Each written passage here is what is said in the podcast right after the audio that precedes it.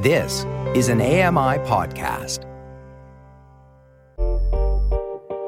Hey, Dave Brown here. If you enjoy this podcast portion of our show, remember you can watch it live every day at 9 a.m. Eastern Time on AMI TV.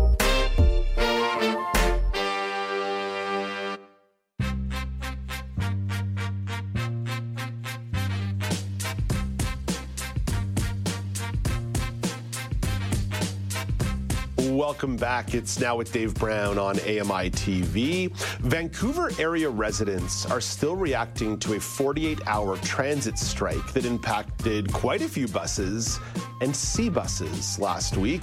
There's some big disability implications when it comes to a transit shutdown. Let's get some perspective from Elizabeth Mohler and Marco Pasqua. Elizabeth is the founder of EM Disability Consulting, and Marco is the co founder of Meaningful Access Consulting. Hello, Elizabeth. Hello, Dave. And hello, Marco. Hello, hello. Marco, you live in the Vancouver area. What's your big takeaway on how transit shutdowns impact the disability experience? Well, first and foremost, Dave, today's segment, I think, is more the overarching theme is quality of life.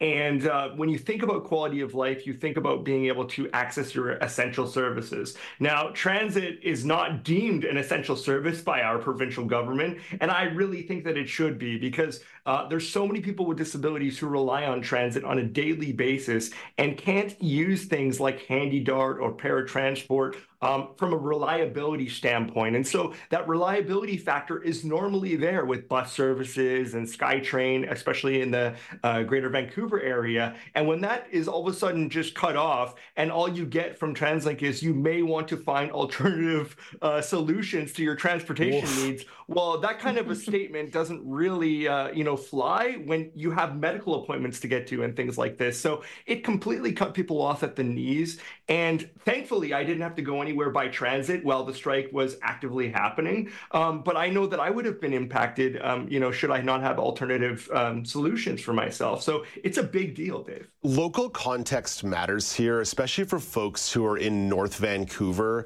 where if the SeaBus isn't going and the bus isn't going, it's not like you can just walk across the bridge or wheel across the bridge to get into the downtown core. It is a stranding, stranding scenario that leaves people completely vulnerable vulnerable.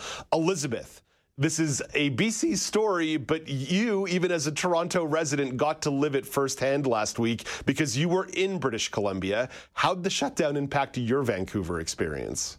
Yeah, it was. Um, I would say affordability was a huge piece. So Unfortunately, mm. um, we ended up having to take my colleague and I a lot of Ubers, and I, that's a new thing for Vancouver. The last time I was out there, I I didn't see Uber, so I'm I'm you know excited to see that come. But the surge pricing was real. Um, mm, so we mm. were going from Robson, which is downtown, over to Hastings, not too too far, mm. maybe a ten minute ride, and our Ubers were three times the price. Oof. The other issue, yeah, it was it was it was an ouch. The other issue was the waiting, right? So we, you know, we we were waiting anywhere from like 20 to 35 minutes because there just wasn't enough Ubers. And I think perhaps because it's still new-ish out there, there maybe aren't as many on the road, and then you get a transit strike. But also, you know, on top of that, the other issue, of course, is accessibility. So if you needed an accessible mm-hmm. Uber um, because you were used to taking a bus or a SkyTrain that was accessible, that wasn't always a possibility. So yeah, it really it did impact me mostly from a pocketbook perspective, but also a time perspective. Like things that should have taken 10 minutes, we had to bank like 30, 45 minutes. Yeah, but you know, Marco, pocket and time, like like that that's a big deal. Yeah, Oh, it's a it's a huge deal, and actually, to your earlier point, Dave, also people um, who are on Vancouver Island, you know, things like accessing groceries on the regular mm-hmm. basis. Maybe you you come over into town to do that, and now you're basically cut off at the knees. I saw some memes online that were utilizing, uh, you know, clips from movies where people were uh, using rafts to get over, and they were making fun of the fact that oh now gosh. people are going to have to use rafts to get over from North Vancouver just to get access to the, those things. But uh, it's real, Elizabeth. Elizabeth. And you know, with regards to the um, accessible uh, Ubers, we don't even have uh, wheelchair access vehicle Ubers available, or even um, uh, the I have to use Comfort when I when I go and do it. They don't have Uber Assist here as well. Yeah, we, so we noticed that. Extra, that. that extra care, yeah, that extra care yeah, is just yeah. not there. And the cabs, the accessible cabs, were so hard to find. Oh yeah, that's that's that that's a whole that's a whole different uh, kettle of worms. For the sake of pace, let's switch gears here. The province of Alberta is expanding pharmacy clinics for primary care. Over 100 will be in operation by the end of the year. Several provinces have similar policies on the book. And this was actually the topic of the daily poll last Friday. But I think bringing in both of you for your perspective on this is useful. Elizabeth, how do you feel about pharmacies being a more primary point of care? I think it's a really positive step forward. I mean, we're already seeing such a shortage. And if it's something simple like you need a flu shot or you need um, a simple prescription for, you know, a cold, I think it's a really good stopgap. You'd never want that to replace or give people the, um, you know, impression that it replaces their primary care physician. But even for myself, both my COVID shot and my flu shot, I went to my local pharmacy for because the wait at my doctor's office was four to six weeks. And I got into my pharmacy within two days. Mm. So I think there's a real like taking a burden off the system, but I think it's just going to be really important to delineate those clear lines of here's when you actually should go to your doctor or your nurse practitioner, and that will I think also be really important for pharmacy professionals to communicate as to when this is sort of an issue that maybe needs more attention. Marco, I do look at a policy like this somewhat optimistically. I just think anytime you can increase points of contact with the health system, mm. that's a good thing. And especially if they're familiar points of contact that fit into the day to day lives of people. I, of course, have my concerns as well because we actually need more family doctors uh, in this country. But I, I overall look at this optimistically. Yeah, I agree with you, Dave. I, I, can't believe the people who are slamming the Alberta government, at least they're doing something about it. I'll tell you both right now, I don't have a GP anymore. Mine retired. Neither do I. And guess Neither and guess I. where my files went? They're up and they're in a dusty closet somewhere, right? So um, at least there's an opportunity for you to access healthcare somewhere. Yes, that it's a band-aid solution, so to speak. And yes, we do need more doctors and more GPs to be accepting people and actually just have more doctors doctors in general. But at least the Alberta government is actively doing something about it. I can't say the same um, here in British Columbia, at least from my perspective. Did, did we just have unanimity across all three of us not having a family doctor or a GP, Elizabeth? Mine retired at Christmas. That's so, and I realized I was maybe confusing because I said early, a few minutes ago that I, you know, I was trying to get in for a flu shot. Yeah, I had a great doctor, and and they retired at Christmas time or holiday time. Wow. So yeah. Millennial bingo. All three of us not having a GP. we'll put that one, put that one out there. All right, guys. A couple more stories here. For the sake of pace, let's keep on moving.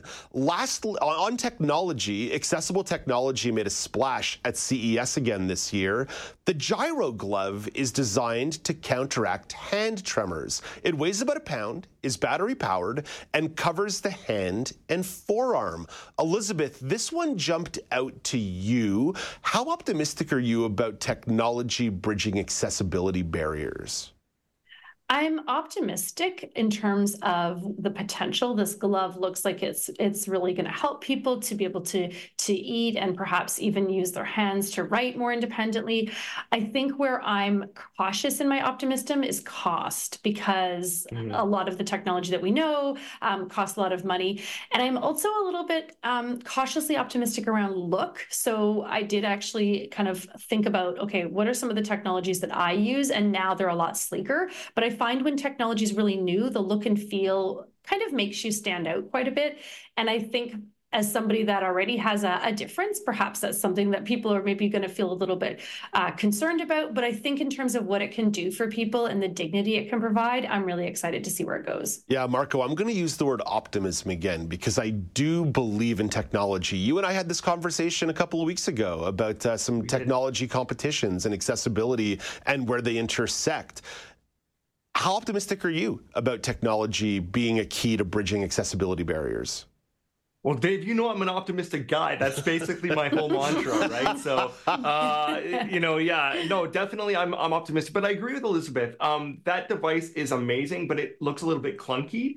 That being said, if they could shrink the gyroscope to be a little bit smaller and still uh, address the same issue, it would be fantastic. However, I watched the video before the segment about the gyro glove, and um, the impact and as I said earlier, the quality of life that it's creating for those mm-hmm. who are mm-hmm. wearing it is immeasurable uncomfortable, right? I mean, I'm looking at people who are showing themselves trying to pour a cup of tea beforehand, and then they put the gyroscope on, turn it on, and now they're able to pour without spilling hot water everywhere, or have the dignity of being able to crochet if that's something that you want to do, or play Jenga. That one of the people were playing Jenga successfully. oh my gosh! And that is that is awesome. Like like that is that is bridging the gap and bringing families together for something that is so um, people could just throw that away who have their regular function. But all of a sudden, if that's removed from you and you're shaking every day, you're going to notice those things. So every small detail matters. And so I'm all for this type of technology coming into our ecosystem. Absolutely. I, I like that. The little details, the little details, the little things, the spice of life. Okay, one more story to get a reaction from you two on.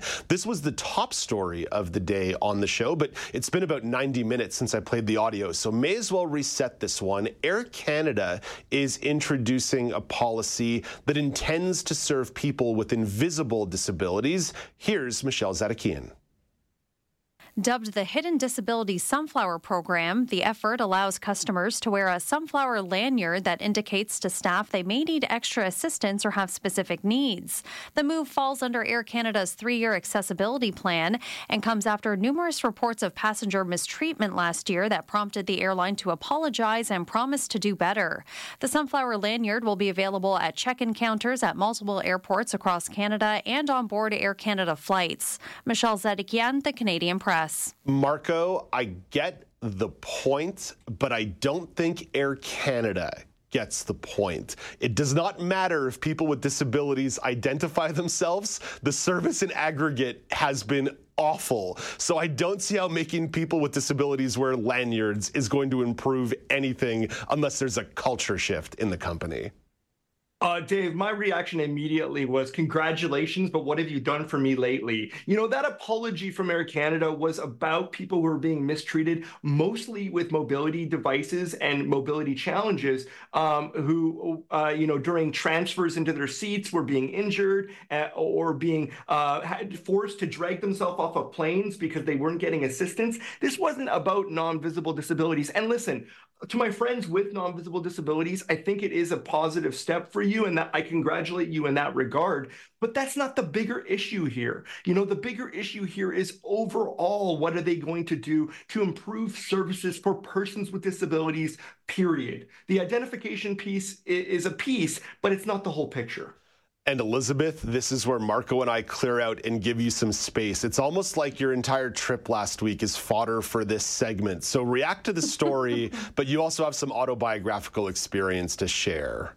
Yeah, I think like Marco said, the lanyard's a great first step. I do wonder though about, you know, rolling out awareness. Like if I walked up to a checkout counter and asked for one, are people going to know what they are and how to use them? Yeah, I, I think for me, when I think about airlines, it's consistency. That's missing across airports and from gate to security to, to airplane to deplane on the other side. And I wish there was a way, and I recognize that this is fraught with probably all kinds of complications, that you could actually bring someone with you through security. They would get cleared like you, and that person could assist you to your gate and then leave. Um, not everybody would have a support person that could do that, but it would it would sure make it easier for those of us who maybe have someone already driving us to the airport to have that person come through with us and make sure we're settled. I was actually taken to the wrong gate. I had a transfer in Calgary last week coming home, um, and I looked up my gate and I was fairly certain that I was right. I looked at the app and the person said, nope, uh, you're going to X gate. Um, so not only was I taken to the wrong gate, I asked on the way to stop to use the ladies' room and to get a coffee. I was told no, they didn't have time. Um, and oh additionally, I was yeah, wow. it was actually really really quite bad. And then when I when I left the aircraft, um, I expressed again to the the flight attendant that I only had an hour, so I needed to get um, assistance as soon as possible. And I was left waiting for almost 25 minutes, so I almost missed my oh. connection. So, all that to say, um, I think that there's real inconsistency from place to place to place. Yeah, show me you can do your service, and then you can have all the lanyards you want. Like, show me you can do something with your disabilities, disability, disability policies that are already on the books now, and then I'll then I'll give you all the flowers you want for your flower lanyard. Ooh, I landed the plane pretty good right there. Hey, Marco, thank you for this. Thanks so much, Dave. I mean, I landed the plane kind of okay. I stumbled over my own words. Professional broadcaster that I am. Elizabeth, thank you as well. You're welcome. I am home safe and sound. Then that's what we like to hear. Marco Pasqua is the co founder of Meaningful Access Consulting. Elizabeth Mohler is the founder of EM Disability Consulting. Coming up after the break, there's some uh, fun coffees that are popping up on the market. So Alex Smythe will play a game of sip or skip. This is Now with Dave Brown on AMI TV.